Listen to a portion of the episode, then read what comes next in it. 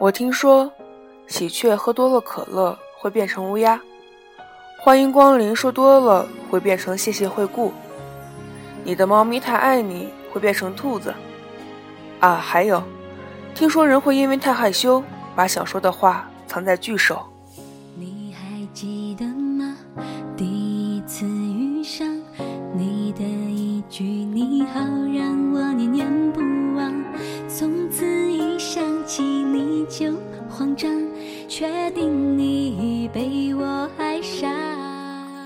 大家好，欢迎大家驻足。原来如此，听奈缘为你浅述青史成长，顺势受伤。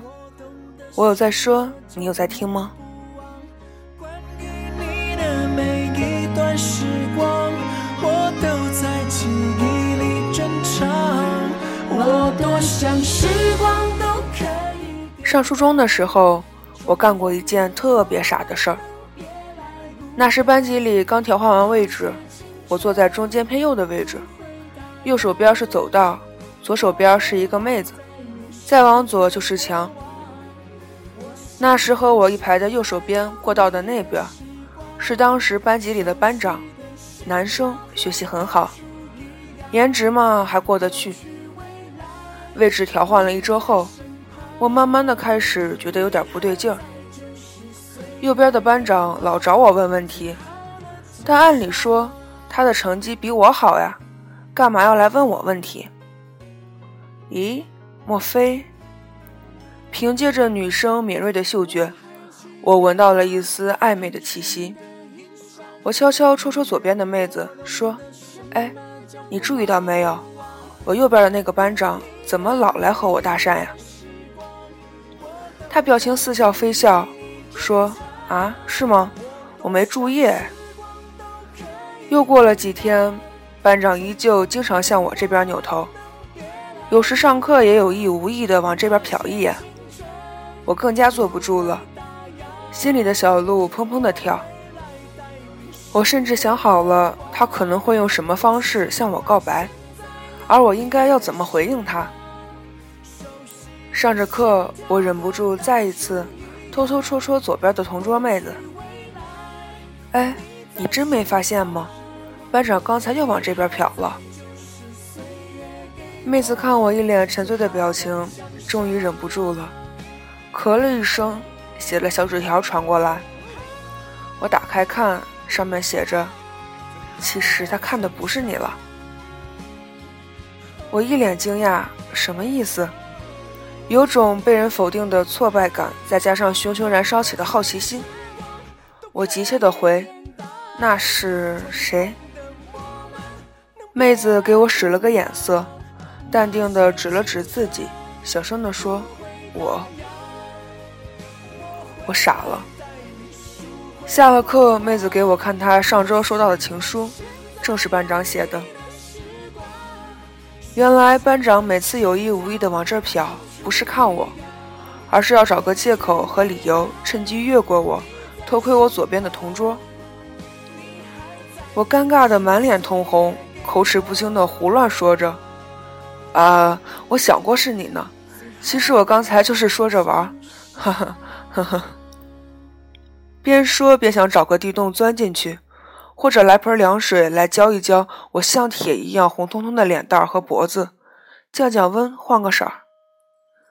直到现在，我还能清晰地想起那一幕，总会忍不住问自己：“你怎么就那么蠢？”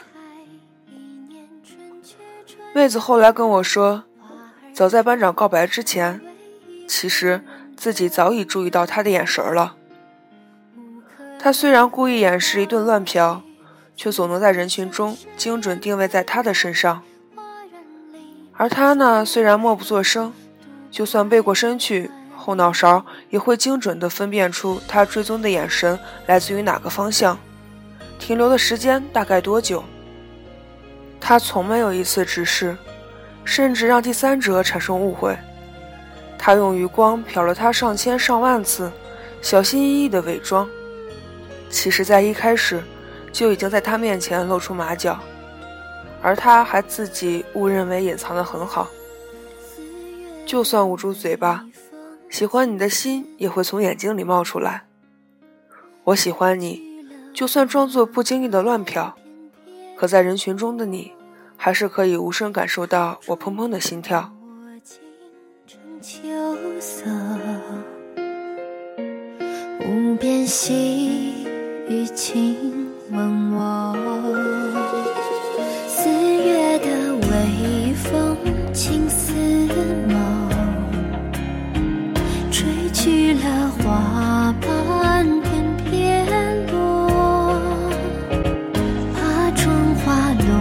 尽成秋色。我的另一个朋友最近刚刚结束单相思，陷入了热恋。他是编辑，而他喜欢的人是当年学校大他一级的学长。当年在学校的时候，我朋友就特别迷恋那个男生。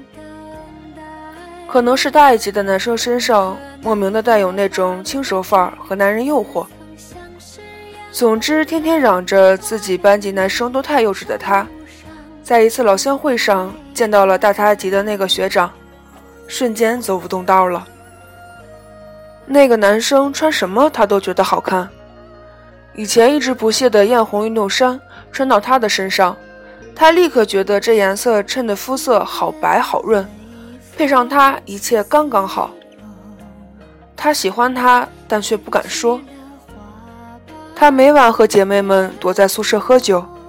豪言壮语说要第二天直接冲到他的班里大声告白，结果第二天，在路过他班级门口时，脸蛋立马变得红彤彤，低着头拉着舍友一顿暴走。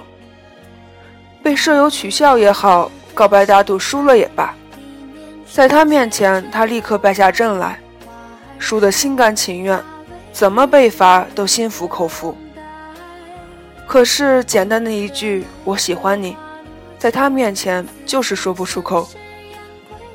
有一次在食堂打饭，我和他忽然一同瞥见站在隔壁队伍的男神学长，我紧紧拽了拽他的衣袖，给他使眼色，果然他立马蔫了。刚才我俩之间天南海北的阔谈戛然而止，他局促着，羞涩着，手慌乱的不知道往哪放，既想让他注意到他的存在。又不想被他发现，我默默地跟在他的身后，好笑地看着他在我面前慌乱的样子。他转过头悄悄问我：“哎，我没有表现得很明显吧？”我无奈地笑着：“是不明显，你的眼珠子都快要飞出来贴他身上了。”啊，那么明显吗？嗯哼，你说呢？哎呀，不行，不能看他，不能看他。说完，眼神控制不住的又往那边瞟了几下。直到毕业，他也没有能够鼓起勇气告白。前阵子同学老乡聚会，他意外的在毕业几年后又见到了当年那个让他魂牵梦绕的身影。他觉得他什么都没变，还是那样的成熟有魅力，只不过变得更帅、更耀眼了。全程他依旧没有正眼直视他一次，但不用说，想想也知道，一定又是各种眼神偷瞟。快散场时，有个同学无心的说了一句：“哎，那谁，这个是小师妹，你们俩之前在学校见过吗？看你们整场下来都没有说一句话，是不是以前不熟？”朋友立马脸变得通红。接过话来说：“对对对，不熟不熟，今天第一次见。”学长却微微笑着，不紧不慢的缓缓地说：“没有吧，我们见过好几次呢。”这句话重重击在了朋友的心上，惊诧的抬起头，瞪圆眼睛看着他。哦，好像这是第一次认认真真、大大方方的看他，顾不得慌乱。他问他：“什么时候？”我不记得呀。学长依旧不慌不忙，端起酒杯：“你都知道的。”后来，后来他在微信里告诉我说，他们恋爱了。他在微信里嚎叫着说：“他好讨厌，之前我偷看他，他都知道，却还欲擒故纵，一直不说。哼，好腹黑！以后我在家里的地位可怎么办？”我皱着眉头把手机拿开，离耳朵老远听。我的乖乖，差点没聋。我问他啥时候知道你喜欢他的？他说：“他说就是每次我偷看他的时候，他都知道，心里偷着乐，但表面上什么都不说，太气人了。虐狗虐得令人发指，欲擒故纵了这么多年，也算得上是真爱了。”只是不愿醒，因为你，只为你，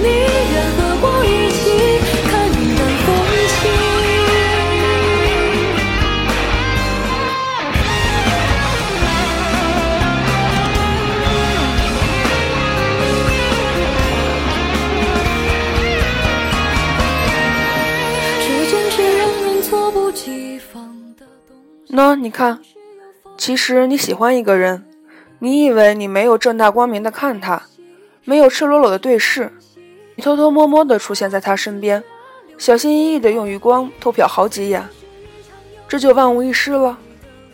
其实他都知道，被爱的人都知道，他偷看你，就算你拥挤在熙熙攘攘的人潮，还是会感觉到有一束光在朝你对焦。